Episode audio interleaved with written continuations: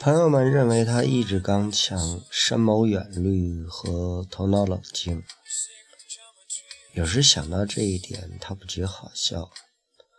他们说他有理智，但是他心里明白，他那平静的表情不过是一张自己自觉套在脸上的假面具而已，其作用宛如彩蝶身上的保护色儿。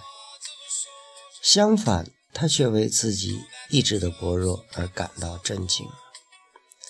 在他看来，他好比风中的一片孤叶，完全为感情上每一次哪怕是小小的涟漪所左右。一时情绪控制不了自己，他就显得无能为力。他完全丧失了自制力。他只是表面上显得还有自制力。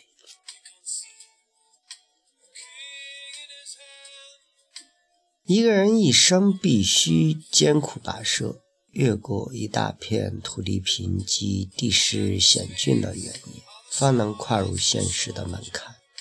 说青春是幸福的，这只是一种幻想，是已经失去了青春的人们的一种幻想。但是，年轻人知道自己是不幸的。因为他们脑子里充满了灌输给他们的种种不切实际的幻想，他们一旦同现实接触，总是碰得头破血流。看来，他们似乎是某种阴谋的牺牲品，因为他们所读的书，还有长辈之间的谈话，这一切都为他们准备好了一个不真实的生活。他们必须自己发现。他们所读过的书，所听到的话，全是谎言，谎言，谎言。而每一次的发现，都是往那具已经被钉在生活十字架上的身躯再打入一枚钉子。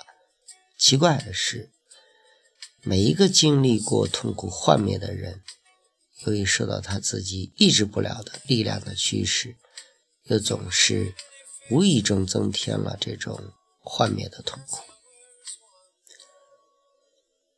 对于菲利普来说，和海沃德的交往是一件最糟糕的事。他任何东西都不肯亲眼去观察，而只是通过书本来认识。他是危险的，因为他欺骗他自己，达到了如痴如狂、诚心诚意的程度。他真诚地将自己的淫荡。误认为是浪漫的感情，把自己的优柔寡断误认为是艺术家的气质，把自己的偷懒误认为是哲学家的冷静。他的思想因为追求风雅而变得庸俗起来。他把一切事物都看得比事物大，伦朗模糊，还给他们蒙上一层多愁善感的金色雾霾。他扯谎。